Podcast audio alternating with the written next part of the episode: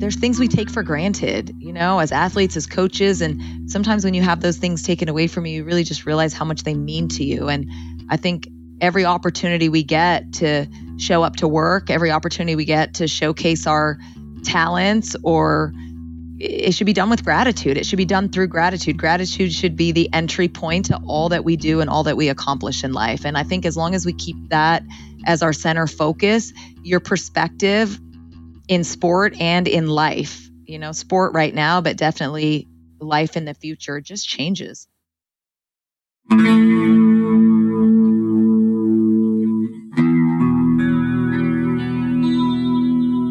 Hey, welcome or welcome back to the Morning Shakeout podcast. I'm your host, Mario Fraioli, and my guest this week is Diljeet Taylor. Diljeet is the Associate Director of Cross Country and Track and Field at BYU, where she's coached since 2016. In 2019, her women's cross country team finished second at the NCAA Championships, only six points behind Arkansas, and it was the first time the Cougars had been on the podium since 2003. Prior to BYU, Diljeet coached both the men's and women's cross country and track programs at her alma mater, Division II Cal State Stanislaus, for nine years. I'll tell you what, I absolutely loved this conversation, and I think you will too. We talked about how Diljeet and her team have navigated the pandemic on both an individual and collective level. She told me about her emphasis on gratitude and why it's such a big part of the culture she's created at BYU her mission of empowering women, and the importance of investing in people and not performances. Diljeet and I discussed how she got into coaching, the influence Coach Frank Gagliano had on her decision to pursue it as a career, and how she makes it work as a mom of two kids and a full-time Division 1 coach. We also talked about the self-check she does every day, the effect of social media on athletes this day and age, balancing confidence with humility, and a lot more. Before we dive in, I'd like to give a shout out to the sponsors that helped make this episode possible. First, a big thank you to Gatorade Endurance.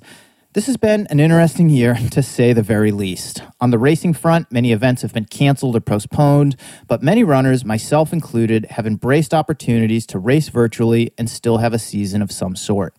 And with every racing season, there needs to be an off season or a period of time when you recover from and reflect upon all the work you've put in over the preceding months. As athletes, the off-season is important and integral to taking our training and racing to the next level. It's also a good time to explore and experiment with new approaches and even new products for fueling. Personally, I've been using Gatorade Endurance Formula before and during some of my workouts recently to ensure that I'm adequately energized and hydrated, and so far, so good. I love the watermelon flavor, and it's also available in lemon lime, orange, and cherry.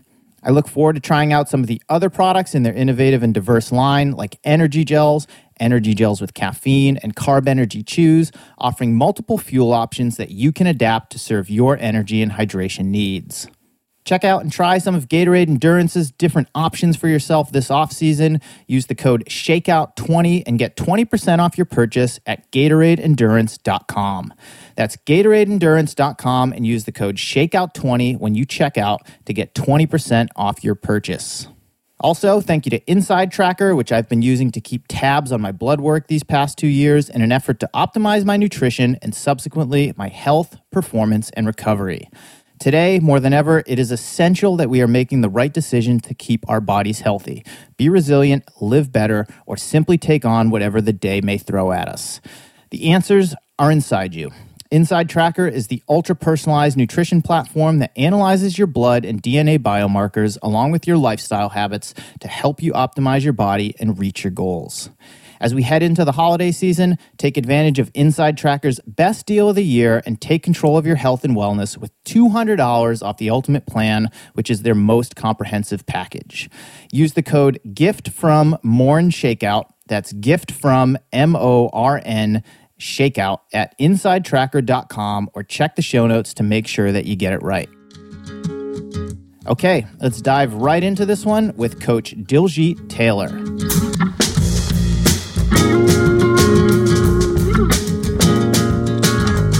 All right, Diljeet Taylor, welcome to the Morning Shakeout podcast. Thanks so much for having me. So, under normal circumstances, you and your team would be entering the championship season of cross country, but these are not normal circumstances. What have you guys been doing with the cancellation of the NCAA season and the NCAA cross country championships being moved to March at this point?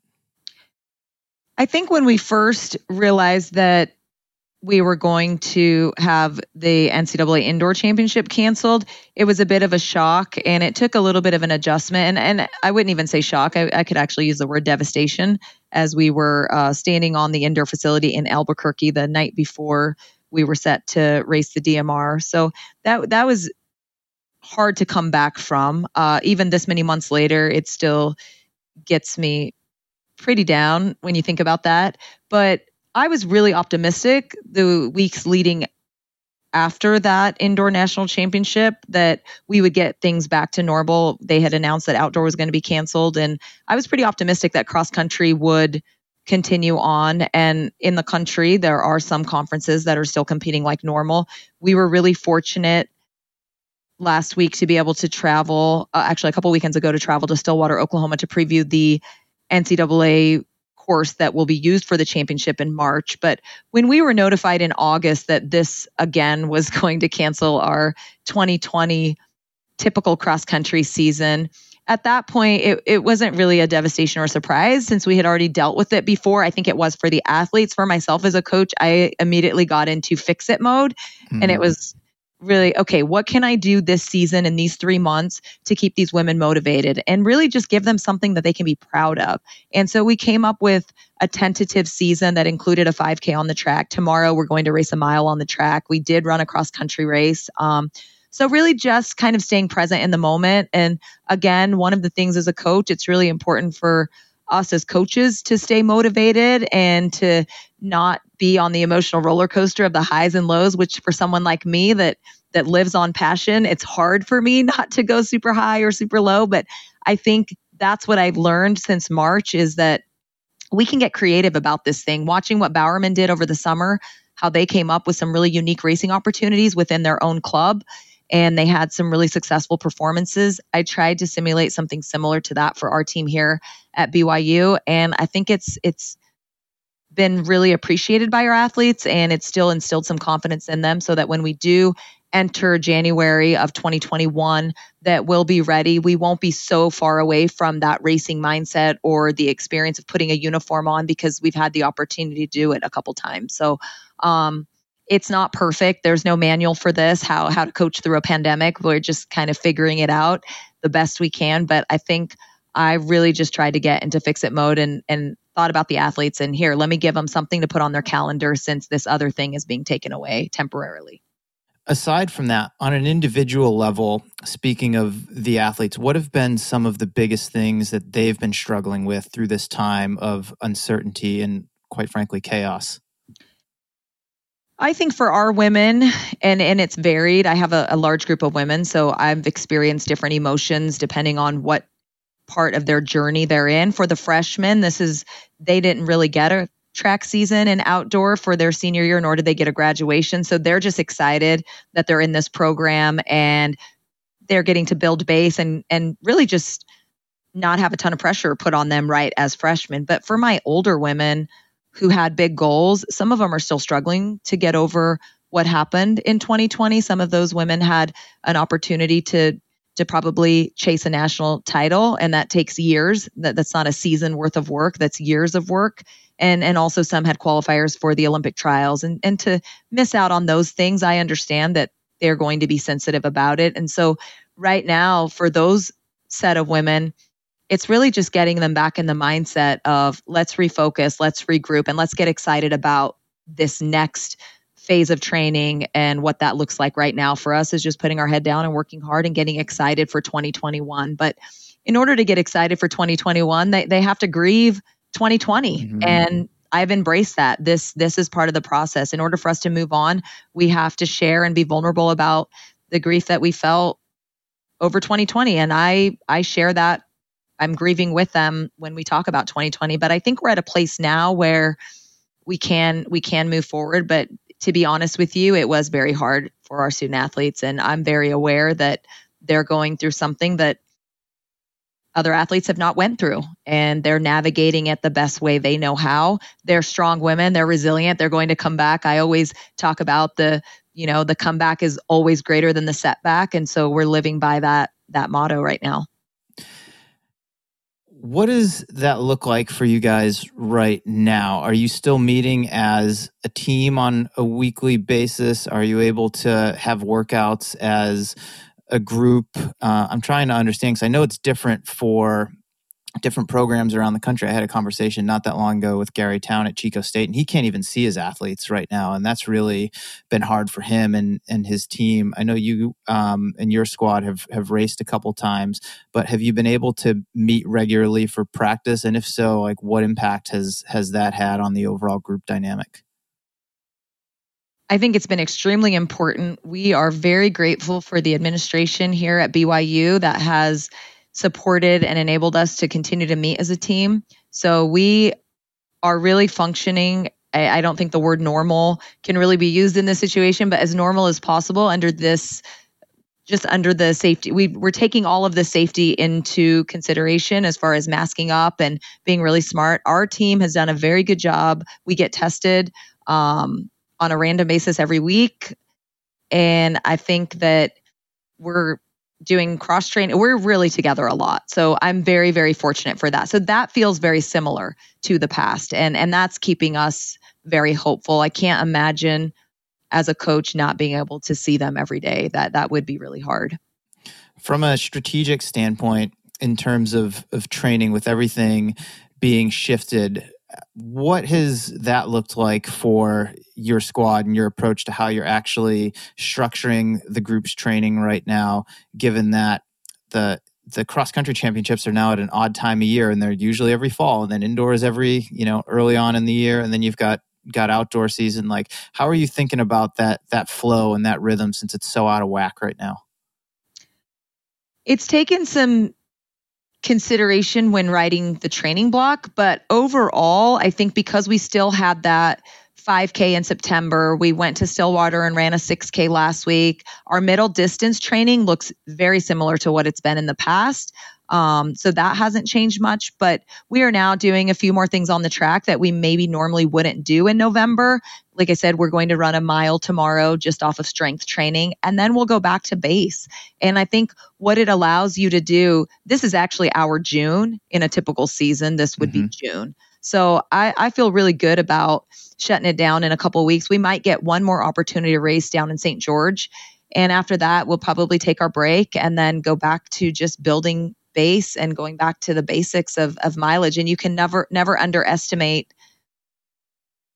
the importance of just that strength training and, and building a base. So we'll go back to the basics here in early December. And as they venture off to go home for Christmas break, I think that will be a good break for them mentally too, because they're taking away what we've done this fall, which hopefully they have some really good takeaways of some performances and workouts that they're proud of.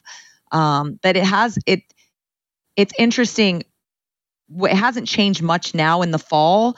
However, going into January, I think how I write workouts is going to be completely different for that miler 3K group. I think 5K, 10K might look somewhat similar, but mm-hmm. will be uh, probably under several inches of snow during some of those months. And where we normally just train on our indoor track, I think I'll have to get creative about finding places that we can go to or um, using some opportunities still run outside on grass if if we can find someone to help us out and make a path for us. But um, at that point, I think it'll take a little more thought right now. I think it's just the excitement. We're still doing some of the similar workouts we've done in the past. So they have some sort of reference point, but we're definitely not going to the well at all like we used to. we used to train pretty hard getting ready for NCAAs in November. You just have limited, uh, limited weeks of training from end of August, September to the third week of November. But now we've got, we were able to draw that out. And I have a really young crew, brought in a good handful of, of young freshmen that I think it's actually going to benefit them to have a little bit longer to just adjust to this mm-hmm. type of training. How about you on an individual level these past several months? What's it been like having your routine completely upended, not being around your athletes as much as you typically would be, not traveling to meets and just being caught up in the inertia of it all? I think for me, it's just really reinforced how much I love what I get to do. And it's really made me realize that my passion is my profession no, my profession is my passion and my passion is my profession. They, yeah, it's interchangeable. I mean, I really love what I get to do. And it was hard for me in the spring. The only trade off is I have two small boys that for the last 15 years that I've been a collegiate coach, I haven't had the opportunity to be around for for some of the weekend games and just haven't had the opportunity to spend a ton of time at home on the weekends because of travel. And so I tried to look at the positive and really embrace those moments with with my two boys, but I definitely missed my women, and and it, it was hard. It, it's not something I would have been able to endure for much longer. As soon as August rolled around and we were having a modified version of cross country training camp, I was very excited. And it, like I said, when you love what you do, you're really not working a day in your life, and that's that's what I feel. I, I've been kind of rejuvenated with a new level of gratitude. I think that's what we can all take from this pandemic and this time where our lives have been kind of turned upside down is is we can really focus on being grateful. And that has changed my perspective a little bit you know even the pressure. I we last year were you know working really hard and had some big dreams and big goals but with those big dreams and goals comes a little bit of pressure. And i'm grateful for that pressure. I, i'm excited to be able to have that pressure. Sometimes it can become overwhelming. But I think this time for me has really made me realize, understand, and appreciate how much I love what I get to do. And I think I will definitely internalize the pressures that come with this just with this job and with being a mom and a coach, I, I, think I'll definitely process those differently now because number one is just the gratitude that I feel for what we get to do. That focus on gratitude, is that something you've also tried to pass down or emphasize more with your athletes during this time? Yeah, it's always been a really important part of our culture. It's something that I try to teach them on a very small scale, but also a very large scale. And I think that, yeah, I, I after the Stillwater race, it, when I was talking to FloTrack on that interview, I just yeah, we there's things we take for granted, you know, as athletes, as coaches, and sometimes when you have those things taken away from you, you really just realize how much they mean to you. And I think every opportunity we get to show up to work, every opportunity we get to showcase our talents or it should be done with gratitude. It should be done through gratitude. Gratitude should be the entry point to all that we do and all that we accomplish in life. And I think as long as we keep that as our center focus, your perspective in sport and in life. You know, sport right now, but definitely life in the future just changes. Despite the challenges of these past few months and the pandemic and everything that you've and your team have had to navigate, do you think ultimately this is going to be, I hate to say like going to be a good thing, but it's going to make you and your squad better and stronger in different ways? I think through struggle always comes some type of strength. Any type of struggle, you come out stronger from it. And so while this this might not be the case for everyone, uh, I think for our team and our women here at BYU and myself as a coach and a person, I do think this will make us stronger. And I think, like I said, sometimes you need to take a step back and realize how good you have it and in in so many different elements but yeah it it is going to make us better. And i don't know that we're going to see that immediately but mm-hmm. i do think that these women were chomping at the bit to line up on that course in stillwater oklahoma. And i guarantee you the next time we get to race on an oval these women will be chomping at the bit. And it's because they're working really hard right now but also because they're so grateful that it's not I have to go to practice or I have to race. It's I get to. And so when you change that that mindset has actually been shifted for us through this pandemic, I think that you're going to see a stronger group of women come out of this pandemic than who we were when we went into it. Along those lines, I read an article on you not that long ago. I think it was in Women's Running with Erin Strout, but it had mentioned a book that you had picked up at the beginning of the pandemic called The Coffee Bean by Damon West. And it went into how you used that with your team. And I'd love for you to expound upon that here. Yeah. So I, when this thing first happened back in March, I, first thing I did was I got on Amazon and I ordered five or six motivational books and they were all several hundred pages and i couldn't commit to any of reading any of those i just wasn't really in that place to shift through 200 pages of all of these different types of books but the coffee bean um, i had noticed that some of the football programs had used it and it was just a small it's not very long at all um, was written by damon west and i read it and I just think at the point that I was at, it was such a great way to look at life. And I actually reached out to him and he came on one of our team Zoom talks and talked to the women, which was really powerful for us. Um, but it, it, it was just a really good lesson. And I think that it was so applicable to you know, it's just a simple lesson that can just change your approach to life and it can create positive change within you. Damon and I have now kept in touch. He sent me his other book and we've just been texting back and forth, but it really was well received on my end um, for what we were going through. It was just kind of a perfect way to shift our mindset. Could you just share that lesson that was contained therein with my listeners here? Yeah. So it it talked it basically just talked about life and life is hard and difficult and it can be stressful and he refers to that as being very similar to a pot of boiling water and so anything in our environment that is hard it can change us it can harden us it can weaken us it, it really just tests who we are and so he you know i think he had a carrot a potato um no, a carrot and an egg. So you can, sorry, I'm just trying to remember exactly what it was, but it was, it talks about you can be the carrot that weakens in the pot. So when you put a carrot in a pot of boiling water, it gets softer. Or if you put an egg in a pot of boiling water, we know that it turns into a hard boiled egg, it hardens. Um, but if you do a coffee bean, if you put a coffee bean um, in a pot of boiling water, it transforms the environment around it.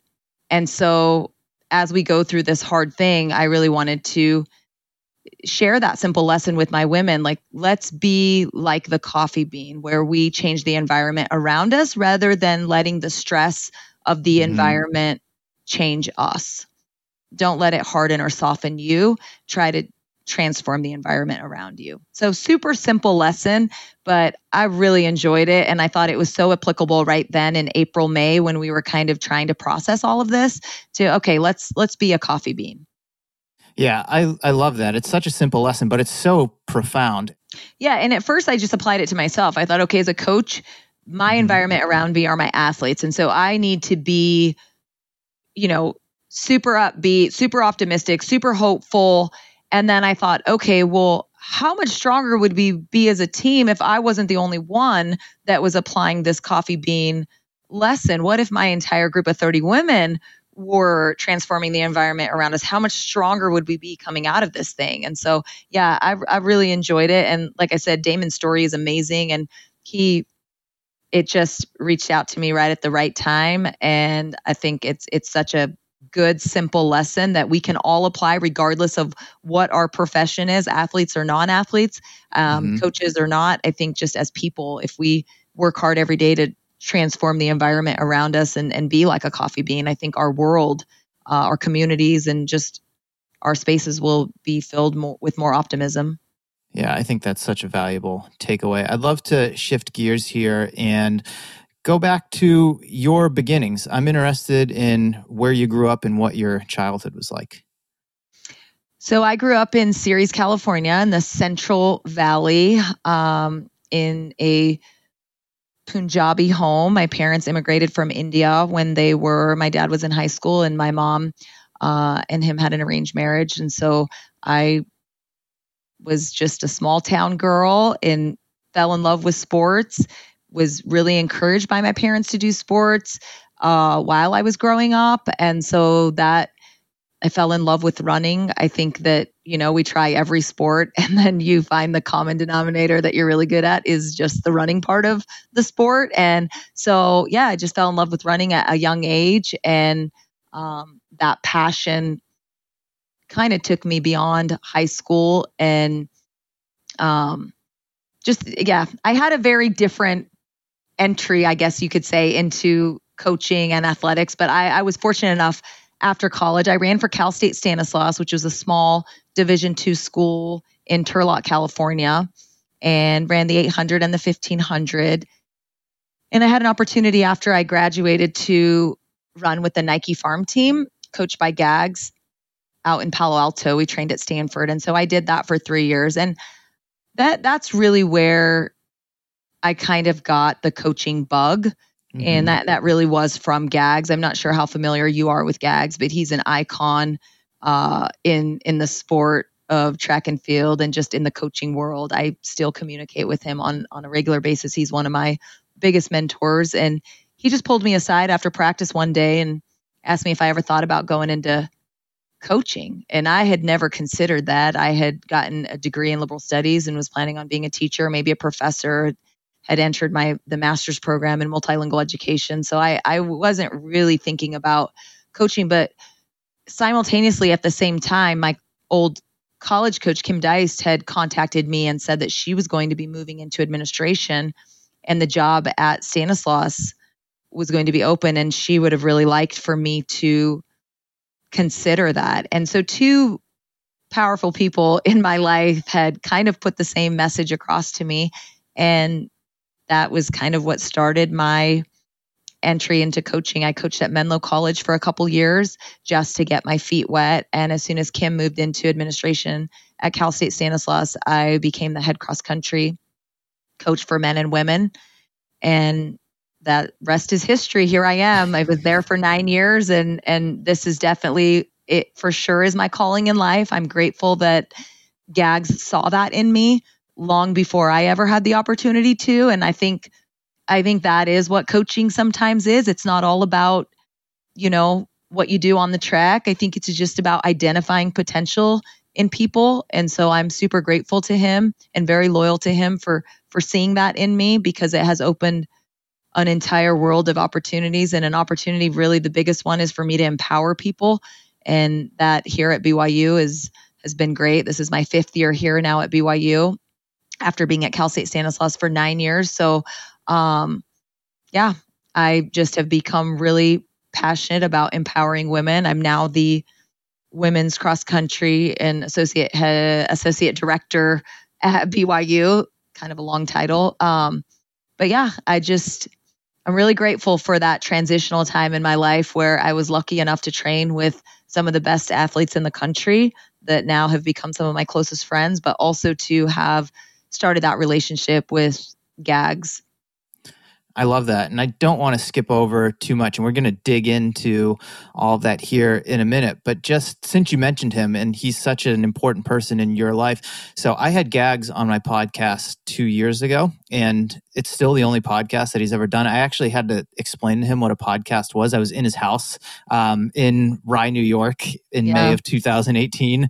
Uh, a mutual acquaintance had had connected us and we had this hour and a half long conversation, which I'll send to you after this, so you can listen to it. I think I listened to it. I, I think okay. I did listen to it. Yeah.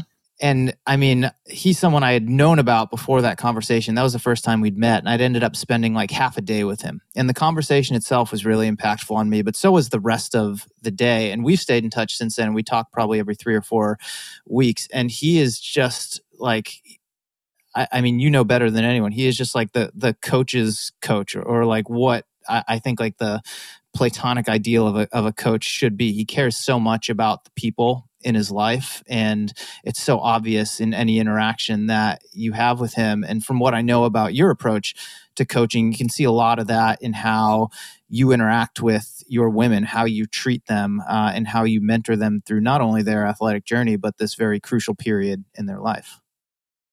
Yeah, I mean, if I talk too much about him, I'll probably start tearing up. But he he for sure is you know, I think every person has a list of five people that have influenced or inspired them or changed their life. I, I definitely aspire to be that for my athletes. I want to be one of their five. Um, Gags for sure is is one of my five, and I I learned a lot from him, not just about the sport, but really the art of coaching. And mm-hmm. I think that is it's way more than X's and O's what we do as coaches. And I, I think he taught me that athletes really don't care how much you know until they know how much you care. And I've really remembered that no matter how good we've gotten, if we have had great races or bad races, I think that's just such an important lesson that he taught me. For sure. And uh, it, yeah, he has definitely molded me into the coach that I am, and he continues to do so. I mean, I receive texts from him after almost every competition. He keeps up on what we're doing here at BYU, and yeah, he doesn't I, miss a beat. No, and I know he's super proud of me. And if I don't respond to a text within a day, he's texting me again, like, "Hey, are you okay?" Um, but no, he's great. I, I owe a lot of my success um, to him seeing something in me, and and also to continue to support me. I at this age, at 43, and being 15 years in to coaching or 16, I I still work hard to make him proud. Back to your initial interaction with him as an athlete, how did you end up on the farm team? Did he recruit you to be a part of the group? Were you looking for a situation where you could continue your career? I'd love to understand a little bit more about that time in your life. Yeah, we were at a small invitational at San Francisco, and he had a couple of his B level athletes running there. And I think he just had a conversation with my collegiate coach and she just asked me if that was something that I would like to do. And I saw it as such a great opportunity. As athletes, sometimes we don't want to see that chapter end. And I definitely wasn't ready for that chapter to end. Little did I know that going there would set me up in, in on such a different trajectory in life. Um, but that was how it just started with a simple conversation. I was running the 1500 and I was a super low mileage runner. And I think Kim just eh, talked to Gags and they had a simple conversation. And then i had a conversation with him. He said hey why don't you just come out for a couple practices? Let me look at let me look at you. Let me get to know you and and see how you work out. And we hit it off really well. Our personalities are very similar. And i think he just you know i was never the best athlete on that team i just think he loved the energy that i brought to the team and we we connected and got along really well and um, it, it was such a special time for me i met some of my best friends there and really had a great experience learning from him. What were some of those biggest lessons and impressions that he made upon you? Well, I never ran faster than 206 in college. Gags introduced me last year at the Armory in New York to someone, and he looked over at me and said, you ran 201, right? Was it two flat or 201? I mean, that just goes to show you like it, it was so much more than just what we were building so much more than what we were doing on the track. And it, it's really the biggest thing I learned from him in the, that time is that coaching is all about relationships. And I could see that in 25, 30 athletes that he had on the farm team. They all wanted to make him proud. They all wanted to have this relationship with him. He brought joy and happiness and just a different just a different vibe to practice when he was there and i think it's so important to remember the energy that the person who is leading you has it does filter into your entire team and so because he was so caring and humble but yet very very confident.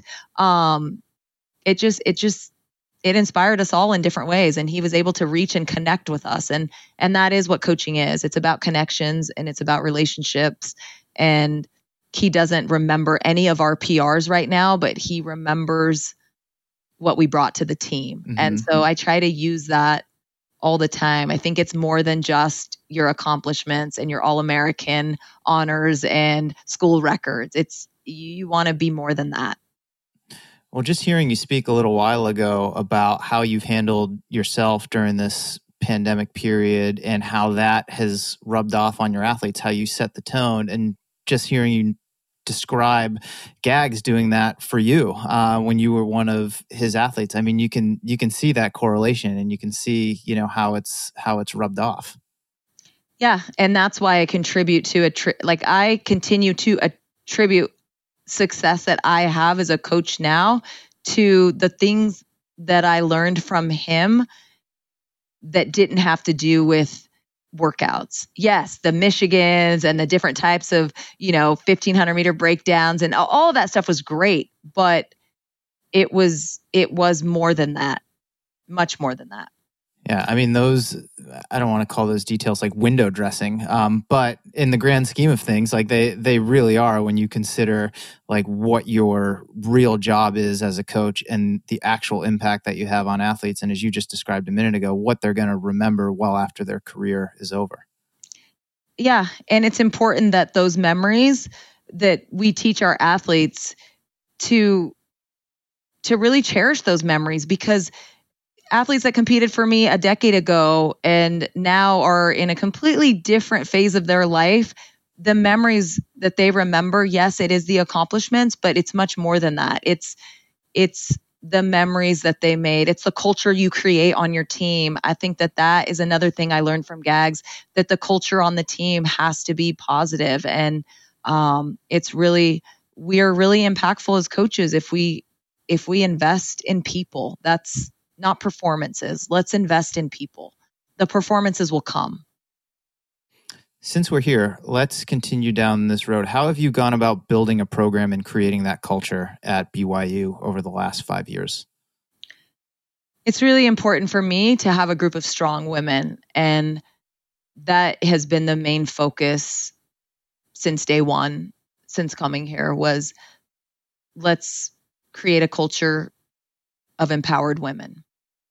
And that is really the reason why we've had the success that we had um, and are continuing to have is is because I somehow have found a way to show these women how to believe in themselves and that I believe in them. And I think when you do that, it it really translates to women feeling confident and when you have that level of confidence and their talent is there right? At this level I'm, I'm able to recruit talent and and just like every other good program in the country or every other program you're going to get talent in your program. It's just how do you develop that talent and how do you motivate that talent? But most importantly does that talent know that you believe in them? Do they know that, that you're you know they're more than just it's not just about performances it's more than that. And so i think um I think that has been really the most important thing to me is if you leave this program and maybe you don't chase,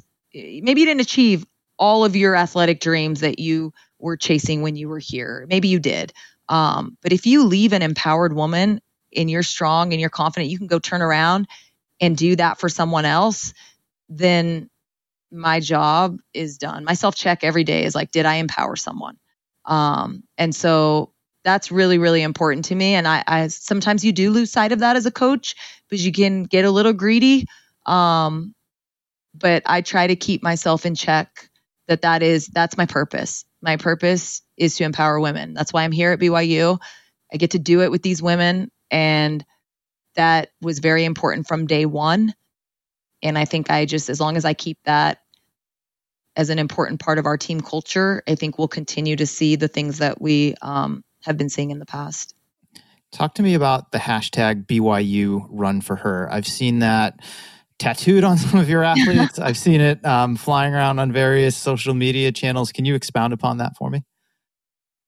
Yeah, we were trying to come up with a slogan or a logo or a motto, something one time at cross country camp. And I, I actually, we were throwing out all these different options. And I think it was our trainer at that time, or um, he said, What about BYU run for her. Because a lot of things I talk about is every single one of us has that her, that little girl that fell in love with the sport, where, wherever that happened in, in, you know, if you were 10 or 12 or 14, um, we, we all have that her. And the run for her is, I always ask them to run for her, run for that little girl that fell in love with the sport. Sometimes the run for her is, is other women who maybe don't get this opportunity. When we're at meets and not everyone gets to travel, the her is the sisterhood, the the team that that we left back at home. Um, and it's interesting. Sometimes people think the BYU run for her is because I'm a female coach, but it's actually nothing about me and all about them. So it's really just about that little girl that fell in love with the sport. And I think when when you keep it simple like that, it takes some of the pressure off too, because every woman wants to make that little girl proud. Is that how you also get buy-in from your entire team? So sport like cross country, you've only got you know seven who are on the scoring team and can compete in the bigger races toward the end of the season. But the the team the program is is much bigger than that. And you'll have some women who will never be in that top 7 and they'll they'll never score but something like that makes them feel a part of of something bigger and like they're actually contributing? Yeah i, I think that we've created a sisterhood here and the her can also be the sisterhood. And so when when we have success it's really important for all of us. It's it's that trophy that we got last year at ncaa's we had a group of women that met us at the airport when we landed and that, that was for them. It's it's it's not just the seven on the line. That that's why we don't have individual names on our uniform right? We have byu and that represents the entire group of women here and they are the most excited group of women, I think it's important for us to teach women to be happy for other women's success. And I try to show that. I have a group of female coaches that I'm pretty close to, and I'm always very happy for their success. Someone else's success does not take away from your own. And so I try to practice that. And I think that I try to teach that to the women too. Let's be happy for your teammates as long as you're doing your best their success isn't taking anything away from your own. And and it's very hard. I think that comparison in programs is is really normal and especially now with all the social media outlets and all the information that is found out on the internet you you really can compare anything practice mileage um, so i think i think it's important to talk about being happy for other people's success but also that comparison is the thief of joy and we can get caught up in that so really just want to compare ourselves to who we were yesterday or last week, last month, last year, last season, but not necessarily uh, to the person training right next to us. And that that's a lot harder to do than to say, but I, I try to remind them of that. How often is your group of women talking about avoiding the the comparison trap and making sure that they don't get sucked into a social media rabbit hole where they're comparing themselves to other teams, other women on their own team um, or in the sport, that sort of thing? I probably talk about it in every individual meeting that I have because it does come up in some form. Usually, when individuals are struggling with it, which we have a lot of people that um, do sometimes struggle with that, that's a very normal behavior and I try to normalize that behavior. So I'm not going to shame that behavior. I want these athletes to come to me. I want the women to come to me when they're feeling these types of feelings so we can talk it out. And I really just keep that open door and and normalize the comparison. Last year we had some of that, probably more than I've ever experienced in in my entire coaching career and it was a great learning tool for me moving forward of, of how to manage those feelings but also not to not to discount them and not when teammates want to beat each other um, that's a normal feeling to have. You want to have mm-hmm. competitive women in your program. That's how you you know raise the tide but you also want to make sure that that competitiveness is not going down a negative path. And so i think again just normalizing that behavior. It's really normal for people to have these emotions. It's normal for you to feel this way. But here's here are some of the things that we can do. Let's focus on your individual comparison and where you're at. And so i think really being vulnerable and and and sharing we talk about it a lot. Um, i think it's part of coaching athletes and, and it just kind of goes hand in hand with the competitive aspect of who we are as people, but we we do discuss it quite a bit and almost comes up in every individual meeting I have. You've been coaching at the collegiate level for 14, 15 years now. To what level has social media in recent years affected your athletes on an individual level or your team as a whole? So I I didn't grow up with social media, and so when it started just becoming so apparent that everyone was posting workouts, and you have all of these apps that you can track mileage, you can look up what you know all of the pros are doing, and um, I shied away from it, and I really just enforced like, guys, I don't want you on social media posting about workouts. I don't want you on Strava posting what pace you're running and how much mileage you're doing. Like, let's just keep that in your.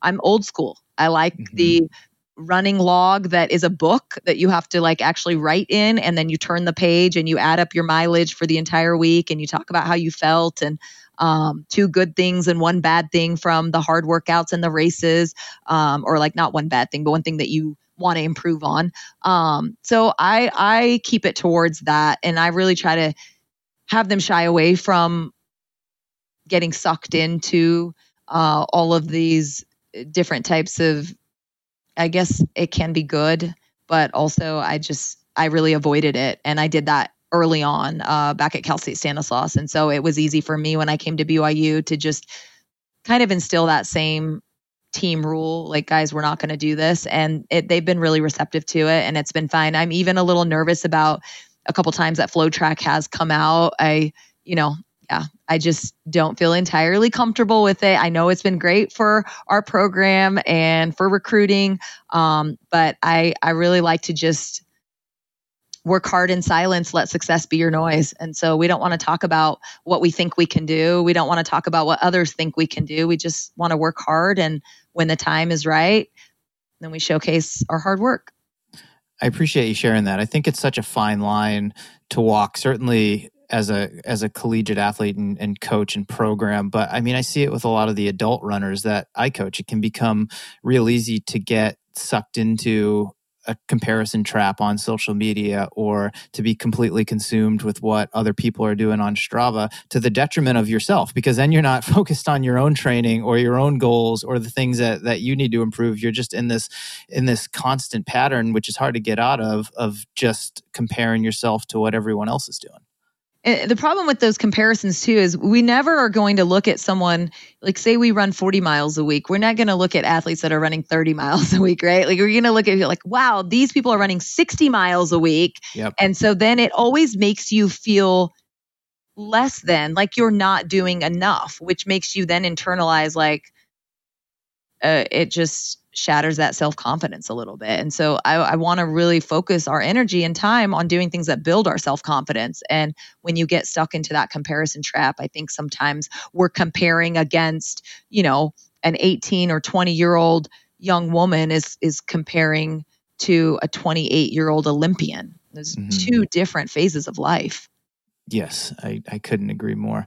I want to jump back to your relationship with Gags here for a minute. When did he plant the seed for you that you could be a coach or that it's an avenue you should explore?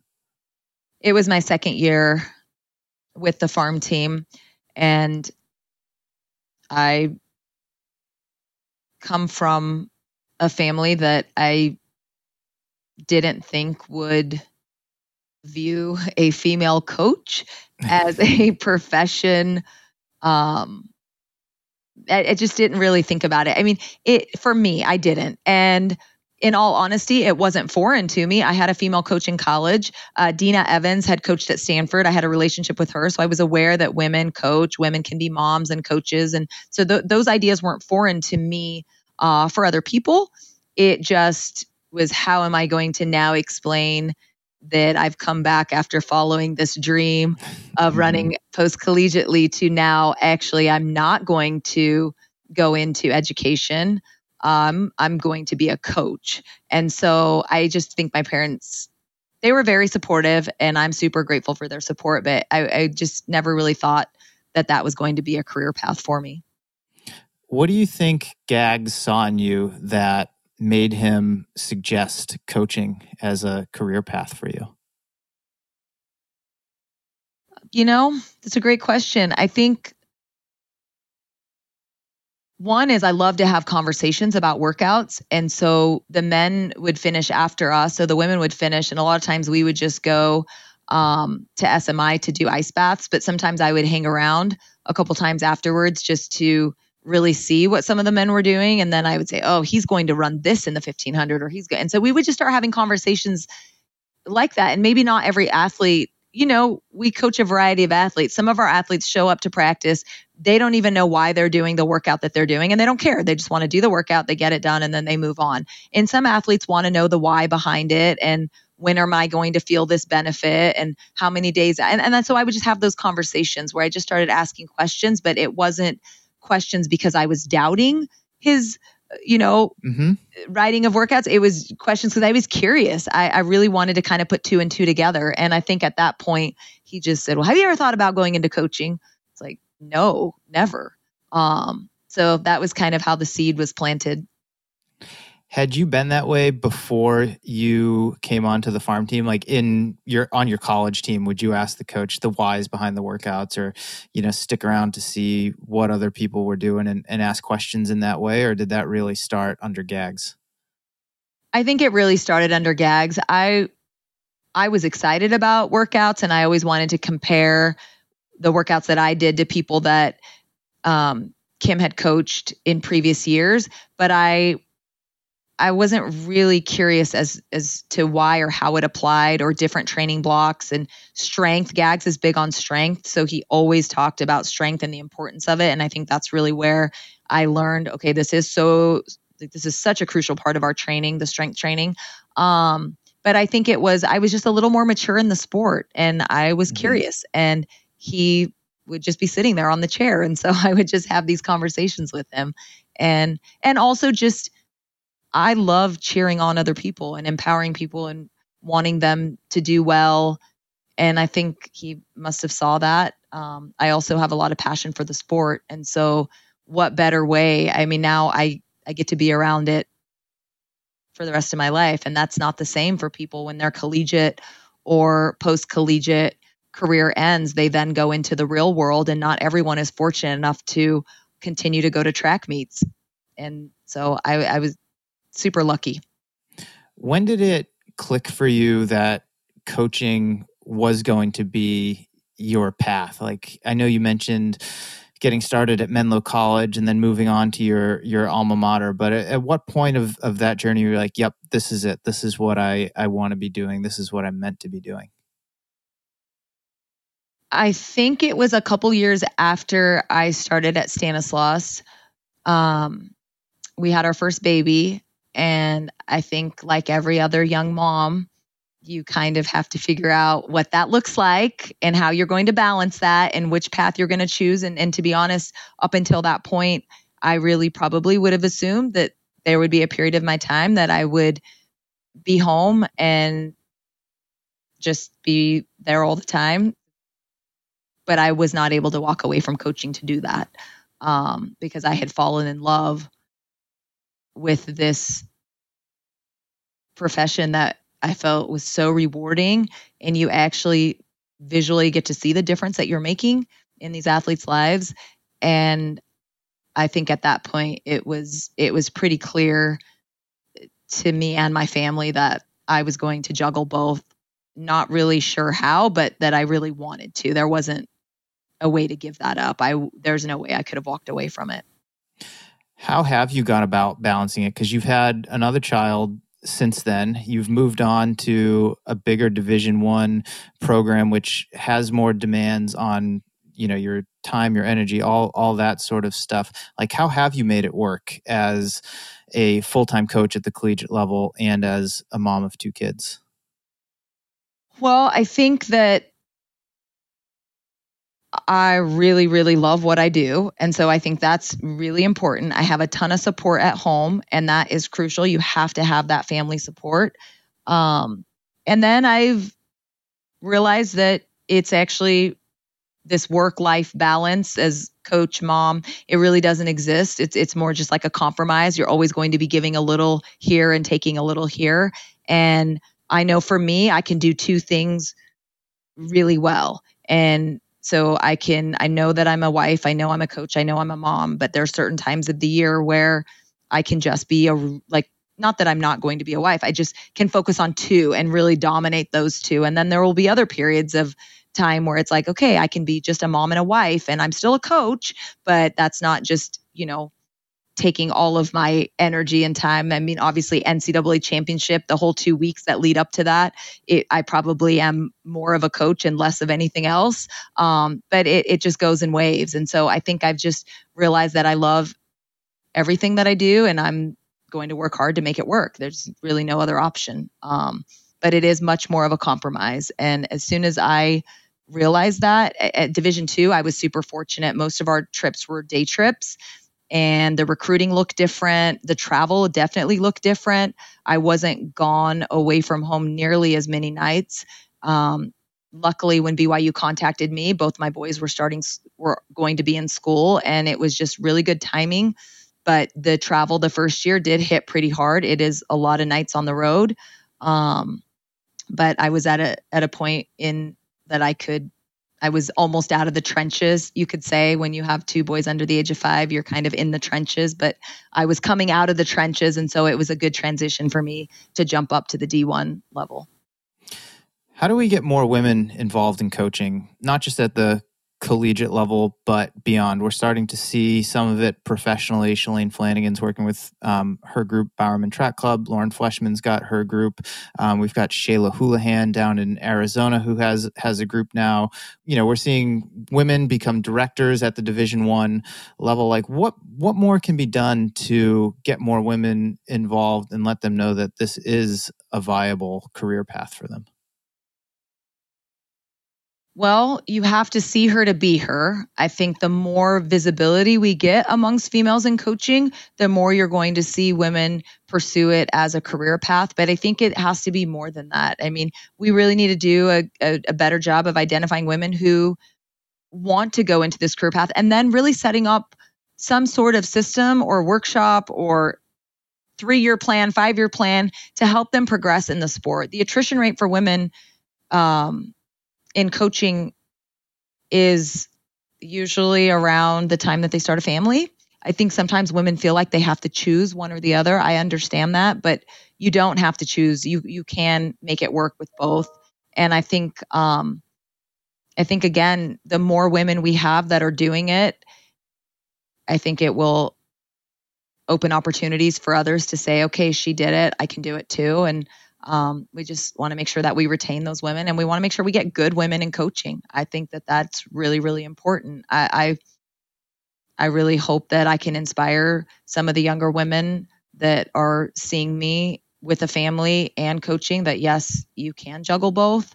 Um, but I think we we just need to do a better job of supporting those young women when they get into the profession. Going back to the early parts of your coaching career, or looking back, I should say, to the early parts of your coaching career, how have you grown the most as a coach? Oh, so many ways. So many ways. Um, I think when I first started coaching, I was definitely attached to outcomes. And I think that it was less about the journey and all about what we were trying to do. And and obviously I was in a division 2 program. I was trying to get kids to nationals and I wanted to get them to be all Americans and I just thought that was that was the way to do it was just focus on the outcome and these are all the steps I'm going to do, but the most important part is this outcome. And the longer I've been in coaching, I think the biggest lesson I've learned is it's so important to focus on the journey. And the outcome then will take care of itself. And it, it is normal for us as both as athletes and coaches to we do we attach excitement with outcome that that is. But i think the longer i've been in this arena i've learned that the fulfillment actually comes from the journey. And so it's really important to focus on on the process. Would that be the advice that you'd give to your younger self if you had that opportunity yeah, I don't know that there were a ton of mistakes made by focusing on the outcome, but I'm pretty sure that if I would have continued to do it, it would have been really debilitating for me as a coach. And so, yeah, I, I, I give that advice to even my athletes now. I think it's just so important in this sport that we we keep sight of the process and, and we focus on that. And realize that our real fulfillment does come from that. And while we are excited and winning is the best drug in the world, it is, it is. Um, but the sport is much more than that. And so I think that I would definitely talk to my younger self about that and also just about the grind, right? There is no elevator to success. You have to grind out the stairs. And there were times where I felt like I probably was going down the stairs and not up. And it's easy to lose a little bit of hope, but I think that's part of it. That is how you get to the top is sometimes you're going to go down the stairs, but there is no quick there's no quick way to get there. And that patience that I've learned through coaching for this long is easy for me to then be patient with the athletes. I have freshmen in here all the time that are ready right now to do these big things. And it's easy for me to be like, hey, it's going to take time. We want to do this the right way. We're not going to cut corners and we're just going to do it the right way. Um, and that takes time. And so I would definitely talk to that younger, more impatient, little bit greedy uh, Coach Taylor and, and give her those bits of advice. Have you always been a competitive person? Yes. Take me back to some of your earliest memories or manifestations of that as a kid. Oh, and everything I've done ever. Um, it's actually not really, it's a blessing and a curse. Sure. Um, my grandpa taught me how to play chess at a really young age, super young. And I didn't realize I was playing with someone that was so gifted, but I could not understand why I couldn't beat him because I would get very close and then he would checkmate. And it would be so frustrating. And now I realize um, he was letting me play longer so I could learn the game and then checkmate me, you know? Um, but I just wanted to win. And playing one on one basketball with my older brother, wanted to win. I was a tennis player. I never ran cross country in high school. And the coach even said that you don't have talent. You just really love to win. And so you'll just run to every ball and get it back over because you don't like to lose. And so I think, yeah, board games, a- anything. I, I just am. I think that's one of the things, right? You just, you can see it in people who are competitive. And like I said, it's not always a great thing, but many arguments in our family arise from the level of competitiveness that exists within me. Um, but I am I am very very competitive, and my women know that. Um, but I try to keep it in check. It's not everything. Winning isn't everything, but um, it's good to be competitive. It's a good trait. Has that competitiveness ever gotten you into trouble? It's gotten me into a lot of arguments, um, particularly in my house. But yeah, I think sometimes with that level of competitiveness can sometimes come a little bit of greed um, because you want it so bad. I, I, think at the age that I'm at now, I really have a lot of self talk. Um, and it's easy to keep things in perspective and not let that competitiveness get ahead of me. But I, I would probably say I'm sure I've made some mistakes throughout my coaching based on competitiveness and just um, but it's different when it's with your athletes, right? You can be a competitive person within yourself, but it's easy for me to have conversations with these athletes and yes, notice that they have this same competitive mindset and that sometimes that might be a little bit destructive. And so I can navigate those competitive feelings into maybe changing the focus or shifting it onto something else because I can experience what I feel, what they're feeling. Um, but I don't ever want to change that completely because I feel like that is it's a good thing to have to be that competitive. You just have to channel it in the right ways. Yeah, you got to channel it. I have an athlete like that now, and I I have to always have the reins um, because she is so so competitive. Um, but it's good if you channel it the correct way. It can yield some really good results. From a training standpoint, how is your philosophy, um, the X's and O's of what you're assigning the athletes, evolved since you first got into coaching 15 years ago? I think I've learned more. Uh, it had to change again when I moved to altitude because training at altitude is a lot different than training at sea level, and and then just adjusting it with the type of talent that you have. Um, so it's it's an ever learning process. I, I don't think that you ever master the X's and O's of coaching, and obviously the science is what it is. But I think I've gotten I've gotten more confident in the X's and O's, if that makes any sense. I, I feel like in my early years of coaching, you put together these training plans and I would write it out in three week blocks. And I still do that um, just because I'm a little bit OCD, but I try to write it out in three weeks. And if things weren't going exact, I mean, I was going to stick to those three weeks. That that is what we were doing. This is a medium week. This is what we're doing. This is a hard week. But now I think I kind of have a general idea of what I want to do, but I feel like I'm more flexible with the X's and O's. And I think that that actually has translated to better performances from the athletes. Really reading the athletes changes how the X's and O's are written, being able to understand if they're recovering um, and and where they're at and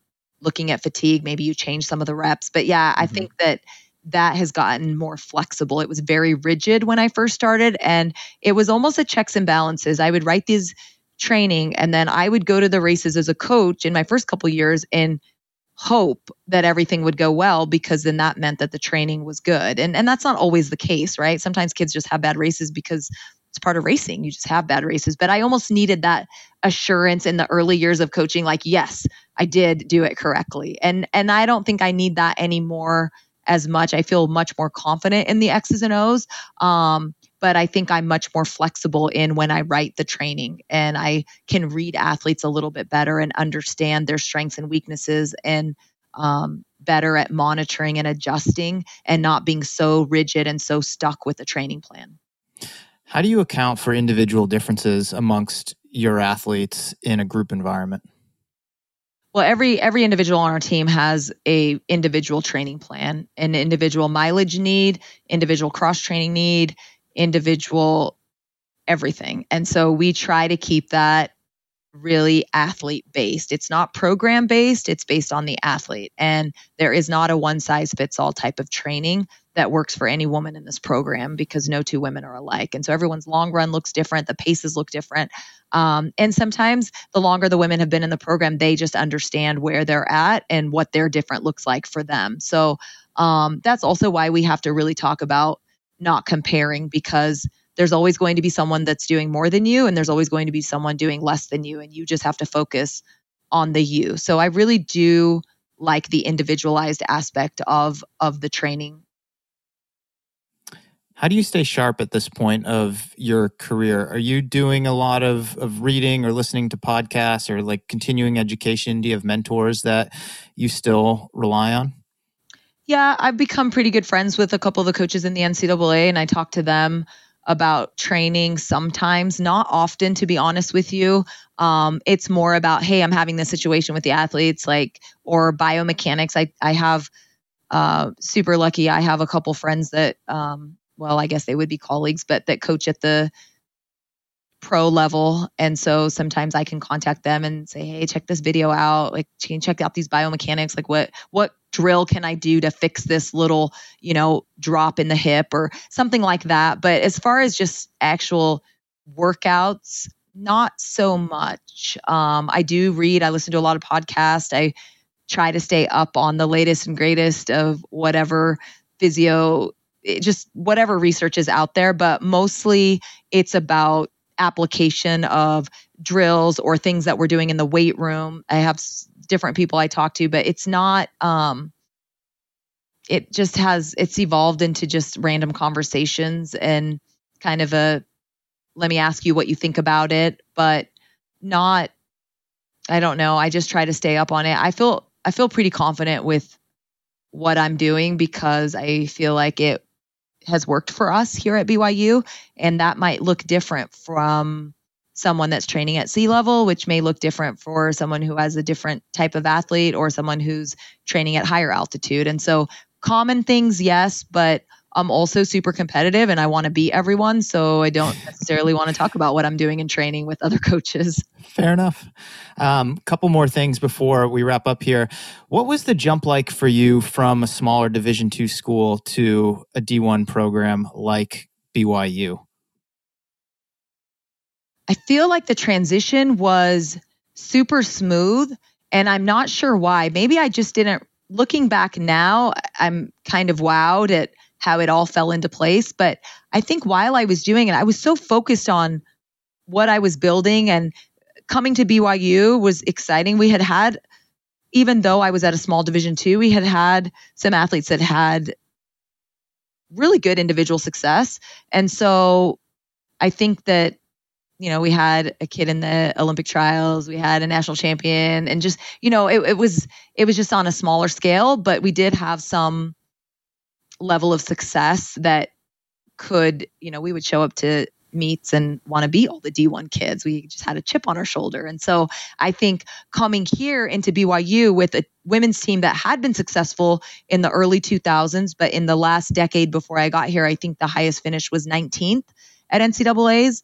Um, it was it was kind of an exciting time to rebuild. It's always fun to take something and make it better, you know?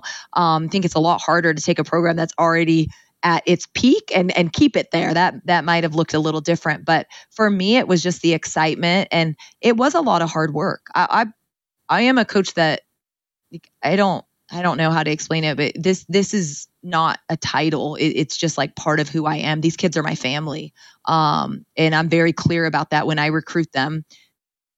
I was just super invested, and I was very excited, and the sky was the limit and I didn't know any better, you know? So we just came in and we worked hard and there was talent here. I knew that there was talent and just never put any limits on us. So the transition was hard on a personal aspect because it was a lot more time, but it wasn't hard from a professional aspect. I feel like it was really smooth. Were you ever intimidated at all? No. I, I want to sound humble. I mean, I want it to come across like I am a very humble person and very grateful. Um, but it, I'm intimidated when your women are ready to line up at the NCAA championships and you're like, whoa, we're trying to do some pretty crazy things right now. Um, but not really. I, I get nervous. The better I think we can do, the more nervous I am. My athletes know that. But I also I also like to be really confident. And so, no, I, I think intimidation probably wouldn't be the right word. Nervous, yes. Maybe a little scared, yeah. But I think the confidence tries to, it overtakes any form of intimidation that I might feel. And, you know, your athletes feel what you feel. Yep. And if they feel that I'm nervous, great, because they know I've told them if I'm nervous, that means we're about to do something the potential is there to do something really magical.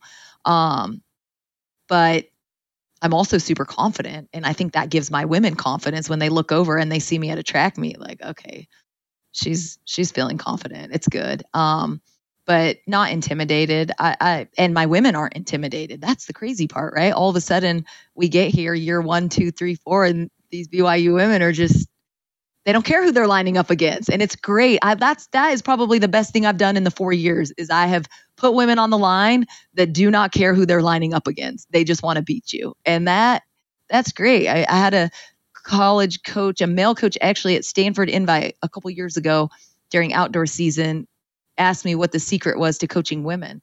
And I was like, huh? It's like, yeah, your women are just doing so well. Like, what's the secret? I was like, oh, well, you just have to, you just have to be strong you have to create really strong women. And his reply was, So do you guys lift really heavy in the off season in the summer or are you lifting heavy in the season? I was like no no no dude. Like he didn't get it. strong on the inside. Side, and yeah. yeah you know it's funny because i was like really? Um but that really is it. And i i think out of all the accomplishments and all the great things that have happened in the last four years the biggest for me, the greatest thing is the amount of confidence these women walk around with, the amount of confidence they race with, because that is the amount of confidence they're going to take out into the world and they're now going to have that no one can take away from them. Um, and and that's been really exciting to watch that develop and help build that and then watch it come to fruition in, in these races. And yeah, that's probably my proudest thing that I have done here at BYU. Well, I really, I really, really appreciate that approach. So thank you for that. Shifting gears into a completely different direction. Over the past few months, we've seen a few men's track programs get cut at different schools. And fortunately, BYU has not been among the affected and no women's programs, certainly major women's programs that I'm aware of, have been affected. But you know, as a coach and as someone who is doing this as her profession at the collegiate level, when you see that sort of stuff happening, does it worry you at all for the sport or what that might mean for the future? It's heartbreaking and gut wrenching when you see that. Before I came to BYU, I was at a small D2 school, and there were several different times that the men's cross country and track program were talked about being, you know, on the chopping block, possibly based on budget cuts or furloughs or whatever was going to happen. And luckily, that never happened. But it's it's a coach's worst nightmare um, to have someone lose an opportunity and and that's what you're doing when you cut sports is you're taking opportunities away from from athletes that you just can't replace and so it is it is it's a heartbreak to see that happening. And i understand the times and the financial distress that universities and athletic departments and ads are under and the tough decisions that have to be made. But i'd like to think that cutting sports is not the answer.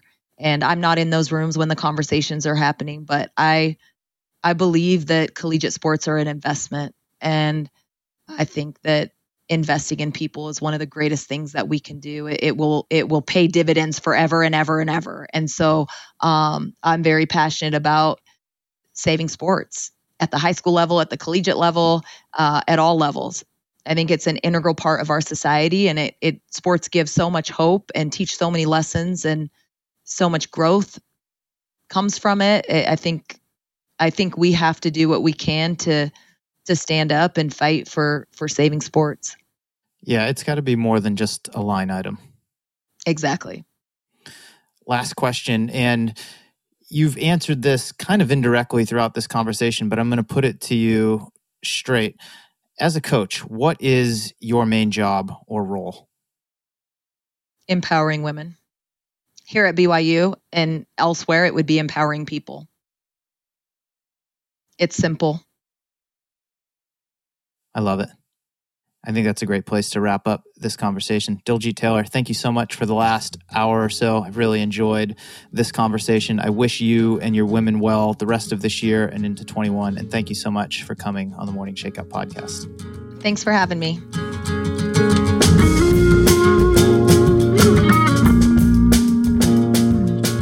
All right. Thank you so much for listening in to the Morning Shakeout podcast. A big thank you to both Gatorade Endurance and Inside Tracker for sponsoring this episode. I've been using Gatorade Endurance formula before and during some of my workouts recently to ensure that I'm adequately energized and hydrated, and so far, so good. I love the watermelon flavor, and it's also available in lemon lime, orange, and cherry. Check out and try some of Gatorade Endurance's different options for yourself this off-season. Use the code SHAKEOUT20 and get 20% off your purchase at GatoradeEndurance.com. That's GatoradeEndurance.com and use the code SHAKEOUT20 at checkout to get 20% off your purchase. I've been using Inside Tracker to keep tabs on my blood work the past two years in an effort to optimize my nutrition and subsequently my health, performance, and recovery.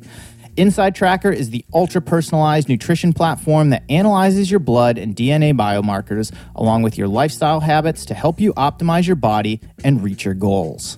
As we head into the holiday season, take advantage of Inside Tracker's best deal of the year and take control of your health and wellness with $200 off the Ultimate Plan, which is their most comprehensive package. Use the code GIFT from Morn Shakeout. That's gift from M O R N Shakeout at insidetracker.com or check the show notes to make sure that you get it right. If you enjoyed this episode, please tell a friend about it or throw up a post on Instagram, Twitter, or Facebook and encourage your friends and followers to listen and subscribe. You can also leave a rating and a review on Apple Podcasts or whatever platform you're listening to this on, which only takes a minute and it really means a lot to me. If you want to support my work directly, you can become a member on Patreon at themorningshakeout.com slash support. I put out a separate weekly podcast on there called The Weekly Rundown, which I co host with my friend and colleague Billy Yang, and I offer other exclusive perks and sneak peeks from time to time. Last two things before we wrap up. I'd like to give a shout out, as always, to my man John Summerford. He's my audio ninja for this show and makes every episode sound clear and amazing. Also, thank you to Jeffrey Stern for the social media assistance and Chris Douglas for handling sponsorship sales. Finally, if you're digging the podcast, I think you will love the Morning Shakeout email newsletter. Every Tuesday morning, I give my take on what's happening in the world of running, along with a short collection of things that I've been thinking about, reading, and listening to. And you can sign up to receive it at themorningshakeout.com slash subscribe. Okay, that's it. I'm Mario Fraioli, and this has been another episode of the Morning Shakeout Podcast.